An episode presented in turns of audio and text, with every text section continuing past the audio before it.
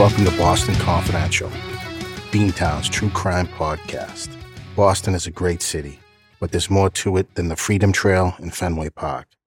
There's a startling underbelly to the city, and Boston Confidential will take you on a guided tour of the hub of the universe, Boston, Massachusetts. Hey, everybody, welcome back to Boston Confidential. My name's Barry McGuire, and I'm your host. I'm a 20 year private investigator on the streets of Boston and I help run a company called Impact Due Diligence Investigations. If you need anything in terms of investigative services, feel free to contact me at Impact. If I can't help you personally, I'll certainly direct you to the right person or agency. Hey guys, welcome back to Boston Confidential. We got a big story today, but just some housekeeping stuff first. We got a tremendous response on the Thomas Shea case, I should actually retitle that and call it the Jeremiah Hurley case because to name it after that asshat, Thomas Shea, does everybody a disservice. But I did have a couple of questions that came in via email. And if you're looking to get a hold of me, that's probably the best way. Barry at bostonconfidential.net. And I had some questions around Shea's sentence. Originally, he was convicted of the conspiracy to commit murder and other charges at the federal level. But he was granted a retrial. I forget what the reasoning was. And during this retrial, they offered him a plea. It was a 10 year sentence in prison, and he took it. So that's why he only ended up doing 10 years. He actually ended up doing less than 10 years because he had some time off for good behavior. I've always had some problems with that guy's sentence. It was so short, and the guy Trinkler who made the bomb is still in the joint, and they both should be, and they should never get out. Also, guys, don't forget about your homework assignment. You're to watch the HBO special Trial 4 regarding the assassination of Boston police officer Mulligan by Sean Ellis of Boston. So don't forget, Put that on your schedule. Get it done. You got homework. Get to it. I'm kidding, guys. I've been slacking as well. I'm a little reluctant, honestly, to watch this because I remember this case when it happened and I don't remember there being a crap ton of doubt about it. And again, I've had some real problems with Netflix crime shows, right? And Making a Murderer is at the top of that list. There's been so many corrections to that documentary just one of them that blows the whole case out of the water. They made a whole big deal out of there was a needle mark in a blood vial and they're taking it out and they undo all the trappings and the wrappings of this package because they have to keep the blood at a certain temperature or whatever. So they do that and they see a needle mark at the end where the rubber stopper goes. And they're saying that's how this blood was tampered with. But what you didn't see is there was a chemist who was operating this blood test. And she says that's how it's done every single time. That's how all of the blood gets into the tube. And in making a murder, they spend about 45 minutes disparaging the whole police department due to this test. And the test was done correctly. So there's a lot of that in making a murderer. And the last thing I'll say on it, the Brendan Macy Dacy, I don't know what the kid's name is. And he said that he had witnessed his uncle torturing the female victim in this case, and he participated as well. Guess what? I believe him. I watched that case. I watched the show. He wasn't interrogated harshly. This was a mild interrogation, but they're saying, oh, he's a juvenile and he's got special needs. I don't think these detectives could have been any lighter on that kid. And he confessed. And that's what people don't like about it. This kid confessed. But all right, I'm going to leave making a murderer there. But go do your homework. All right, guys, I've been ramping up to this case for a while. When I started this podcast, I knew I was going to have to do it. It was horrific, and I remember it pretty well growing up. I was 18 when this case occurred, and I remember my mother being extremely upset about it. And that was kind of how it was in the whole neighborhood. This case is so disturbing. I don't know where to begin, so I'll just jump right in as we usually do, I guess. The case I'm talking about is the case of Sean Ouellette from 1986. The case occurred in Canton, Massachusetts, and I'll tell you a little bit about Canton. It's a beautiful suburb I believe it borders Milton on one side and Randolph on the other side. It's a pretty well heeled community due to its proximity to Boston. A lot of people commute into the city. There's a commuter rail station there as well. And it's a beautiful town. It just really is. It was then, was a little more rural then or a little more suburban. It's a little more urban now. It's so close to the city, but it's still a beautiful town. So in 1986, the Ouellettes had just arrived in Canton, Massachusetts. They moved from another suburban Boston community, Dedham, Massachusetts, not too far away. So they were kind of like the new family. Sean Ouellette was a kind of a chubby kid. He seemed kind of gregarious and he was making friends. It was just taking a little bit of time and things were going fine. And he was in school and he was doing the right thing. So Sean Ouellette meets some friends at school and they're all about 14. Sean was 14. This kid, Rod Matthews, that had befriended him was also 14. There was a group of kids, one kid called Cashman and another member of the group. And they all kind of hung out together and doing their thing. Sean played hockey. It's a typical suburban setup here. That's one of the things that is so disturbing. It's just an everyday occurrence here but things are going to go sideways pretty quickly. And I should probably give you a warning. This is a very violent episode, and I can't pull any punches. You know that. So be advised there's some violence involving children in this case. If you can't handle that type of episode, you might want to bail on it. And I completely understand. But we're going to get to the case right now. So it's the fall, late fall of 1986. And during this time, 14 year old Rod Matthews had told two of his friends that he was interested in killing somebody. He wanted to either beat them with a bat or stab them to death. And he talked about this quite frequently to these two kids. And it kind of progressed. He developed a hit list.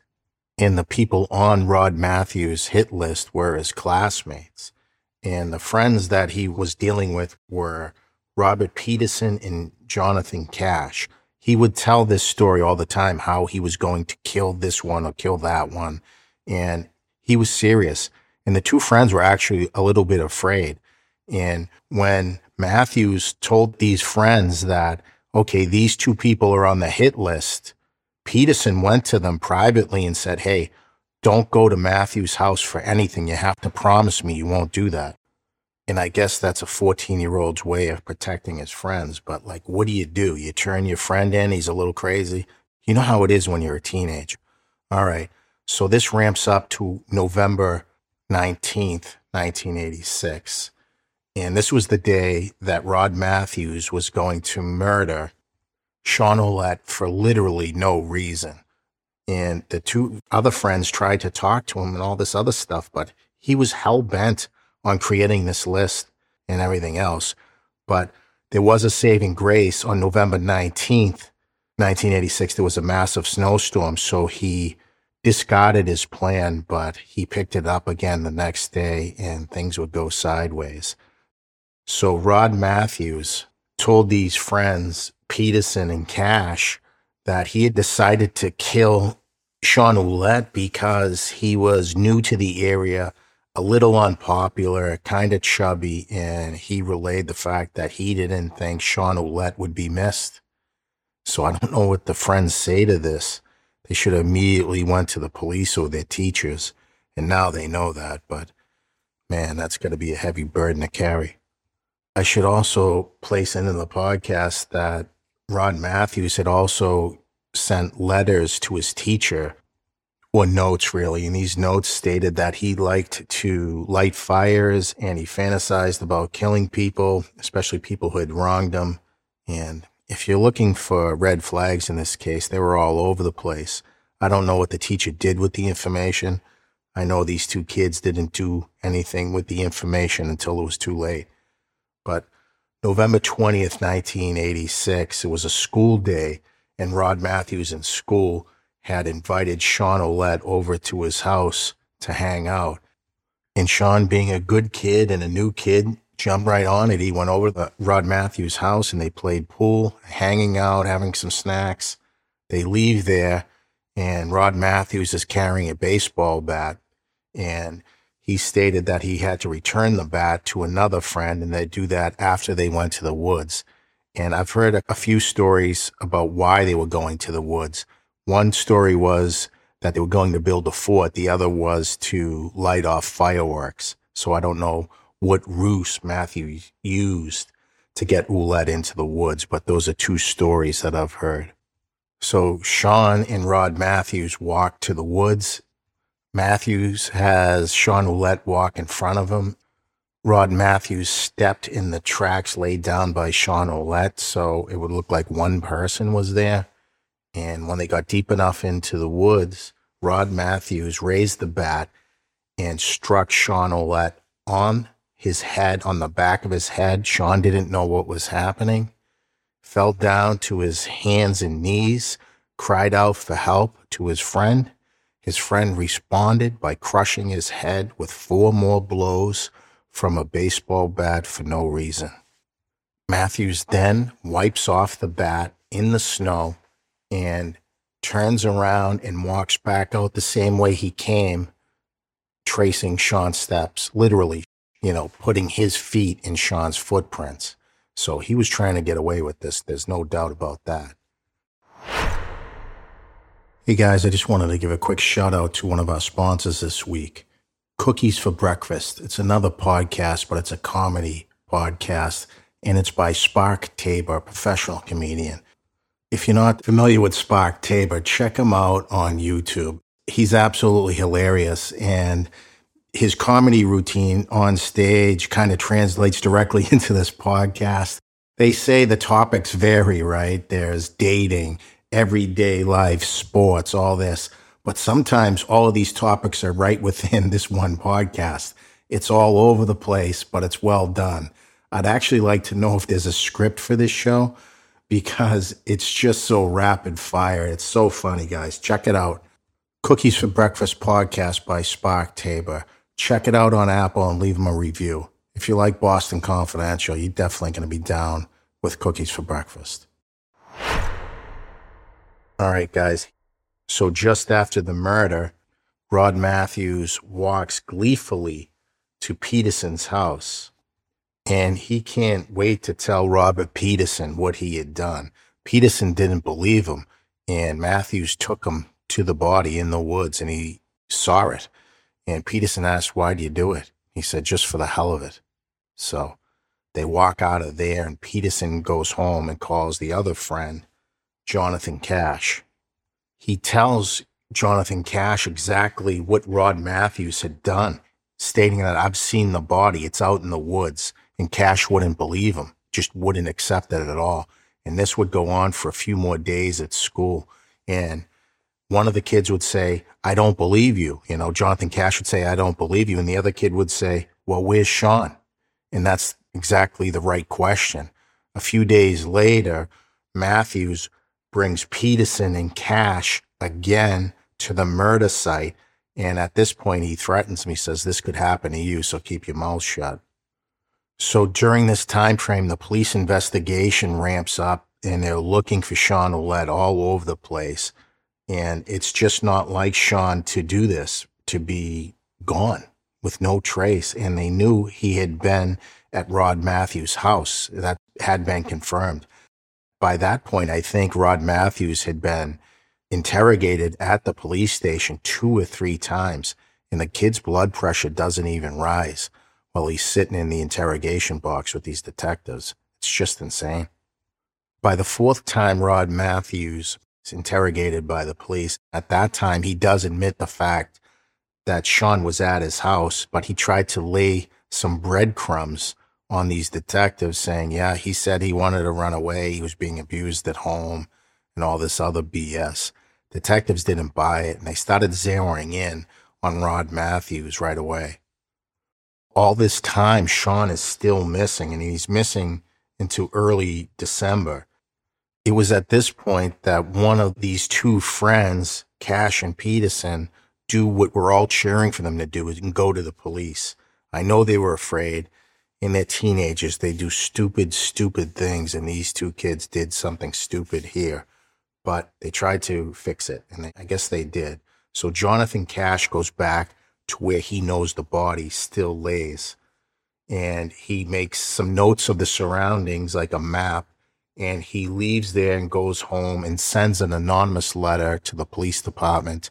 And Sean Ouellette's body is found. It had been savaged by animals, left out in the elements, the whole nine yards, but they found Sean and were able to put him in some consecrated ground. So that had to be some relief to the family. I know they had to been going through hell.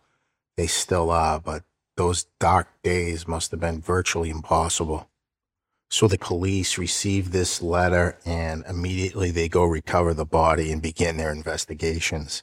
And I guess just a few days later, December 13th, 86, Rod Matthews is finally arrested for this heinous murder.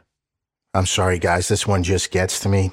I was just a few years older than these kids at the time. I know there's a big difference between 14 and 18. It doesn't have much to do with me, anyways, but I remember the case so well.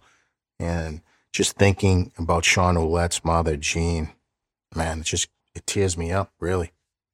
So Rod Matthews is 14, obviously a juvenile. From April 87 to May 87, basically the end of May 1987, they go back and forth at how this kid is going to be tried. Will Rod Matthews be tried as an adult or will he be tried as a juvenile? As it shook out, he was deemed capable to be tried as an adult in this case, and the Commonwealth got that one right. So he was going to trial on charges of first degree murder as an adult. So, if you think about the trial, there's really no other avenue except insanity in this case because he had told other people, right? He had told the two friends exactly what he had done. He had showed them what he had done, and he had threatened them that he'd do it to them if they told the authorities. So, the case was, from a factual standpoint, open and shut. The only real issue was this kid's insanity, but there were really no precursors to say that this kid was this crazy. It seems like he had a normal home life. And even if he didn't, man, this is just such an outlier to do that, to talk about it with these people, saying, I want to kill all these people on the list, and then going ahead and doing it is just insane for a 14 year old boy. But what you have to remember is it's a high bar to prove insanity in the state of Massachusetts and actually in the rest of the country as well. Most of these insanity defenses fail, and Rod Matthews' insanity defense ultimately failed as well. If you have the time and the inclination in this case, go take a look at Rod Matthews. He's all over YouTube. Just punch his name in. But look at him in court. He seems pissed off. He's always super angry and intense looking. And he's got this flaming red hair. He just seems like a violent kid when you look at him in court. He was initially indicted for first degree homicide, but on March 10th, 1988, a jury found Rod Matthews guilty of murder in the second degree. The judge ended up sentencing him to life imprisonment, and he gave him an opportunity for parole after serving 15 full years in prison. I'm sorry, but that is just an absolute travesty in this case. Do the math, guys. Rod Matthews, if he did that time the way the judge outlined it, he was 14 when he was convicted, served 15 years, and then you get paroled. You know how old you are? You're 29. 29 year old Rod Matthews walking among us who can't even say why he did it. He can't say why he committed this homicide. Not really. So naturally, when Rod Matthews was in prison, all this nonsense in the criminal justice system kept coming out about convicted juvenile murderers and they're not the same people. Their brains aren't fully developed. You want this guy behind you in the woods with a baseball bat? Maybe he's just going to a softball game at age 30, right? He's been out of prison. He served his time. You want him behind you or your kids? Because I don't. I do have to single somebody out in this case Professor Alan Fox at Northeastern University. The guy is a brilliant mind when it comes to criminal justice and all this. I'll give him that. But his adoption of Rod Matthews as the poster child for early release just grates on me. And his rationale is just foolish. I have to say that I try to keep politics out of this podcast. It's just liberal dogma. They think for some reason that these people who've committed murder and now they're being punished for it are oppressed. And I just don't get it. You want this guy, Rod Matthews, living next to you and your family? Because I know this guy, Professor Fox, probably doesn't want him in his neighborhood. But he says, oh, yeah, release him. He's a changed man. He's done a lot of work in prison in terms of therapy and all this. What else does he have to do in the joint but act like he wants to get out, right? The only way to get out is to act like you're cured. It's all a farce. I don't know how these people buy. So this goofball hasn't gotten parole yet. But the last time he was up for parole, I know he went up for parole in 2001. It was shot down 2007. This was a televised event and was in all the news. And Rod Matthews is still a pretty slight person. He's lost all of his red hair. Still looks kind of intense to me, but he was crying like a baby on the stand at the parole hearing. Sean Ouellette's mother just doesn't buy it and just tells him right to his face. He says, Yeah, he was crying in there. I was going to offer him my handkerchief because those were just crocodile tears. I think they were more than crocodile tears. He was crying real tears, but the tears were for Rod Matthews, not Sean Ouellette. To be quite frank in this case, I'm surprised Rod Matthews hasn't been released yet, but he'll be up for parole, I believe, sometime this year. I think it's every five or six years. So he's getting close. And I think next time he gets out, he's got a lot of powerful people backing his release. I just don't know how people want to spend that time being a cheerleader for Rod Matthews. It's absolutely insane. There's another psychologist, and he's on TV all the time. Sometimes he's on Dr. Phil, Ken Shrift, or something like that. He does a lot of criminal justice work. He's also a coat holder for Rod Matthews. So I just don't get it. This guy can't even say why he did it. He basically says he had a childhood where he was emotionally cramped or something like that. It just wasn't even a defense. He just doesn't know why he wanted to kill him. He wanted to kill him and he did it. So, one of the areas of interest in this case, at least for me, were the two friends, Robert Peterson and Jonathan Cash. Jonathan Cash ended up doing the right thing the kid must have been terrified at a certain point, right? But he goes back, draws a map, and sends an anonymous letter to the police. And it doesn't take the police long to track it back to Cash and Peterson. And Cash and Peterson end up confessing their limited involvement in it. They just didn't tell the authorities.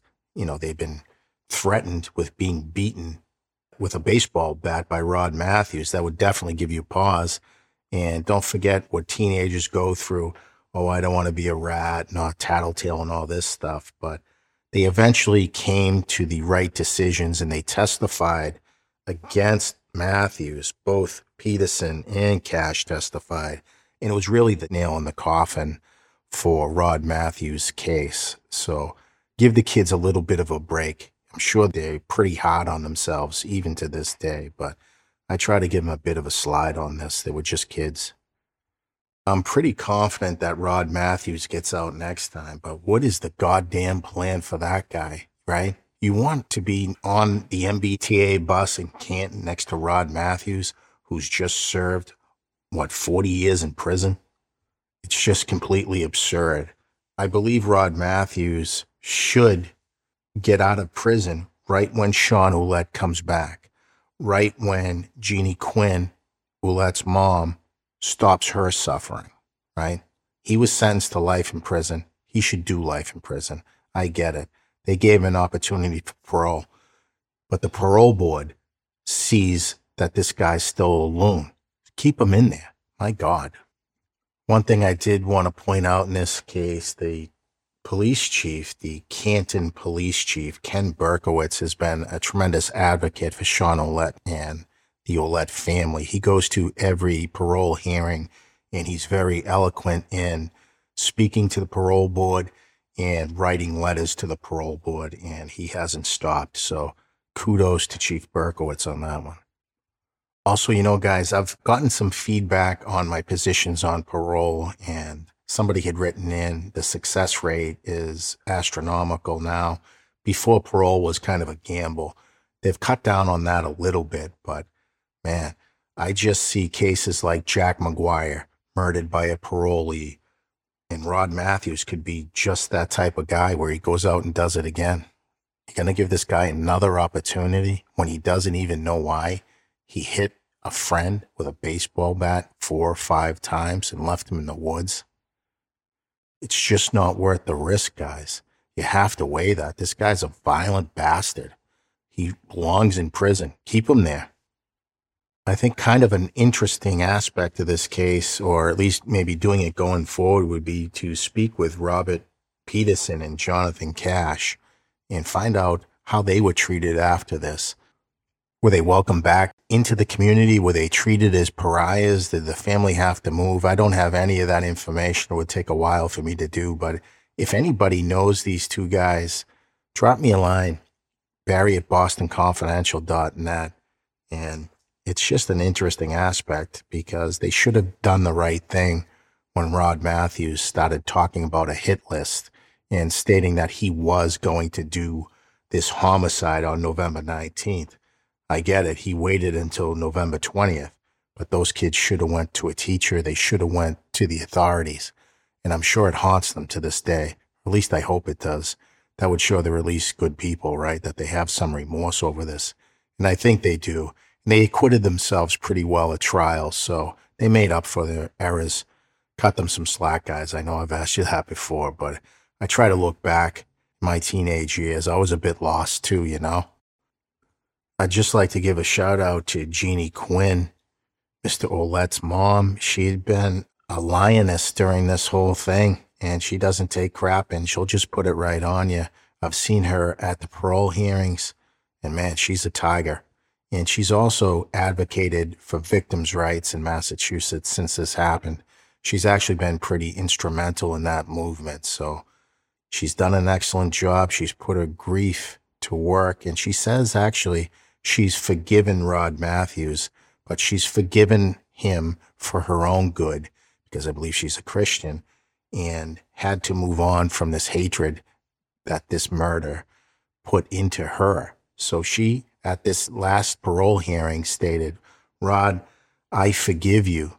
But she said that there's a big difference between forgiveness and forgetting, and she's never going to forget. And I don't think Rod Matthews is going to forget. And I hope he remembers all the way to his dying day. And I hope that dying day is in a state of Massachusetts maximum security prison because that's exactly where this animal belongs. All right, guys, I'm going to leave you there. I believe this goofball Matthews will be up for parole in 2021 or 2022. And I'm going to wager that he gets it this time. So I'll give you an update when that hits the news. But otherwise, I'm going to leave you there and I'm going to get on to the next one. But hey, listen, don't forget, you have a homework assignment. Watch Trial 4 on Netflix. We're going to do it by month's end. All right, guys, I'll see you on the flip side.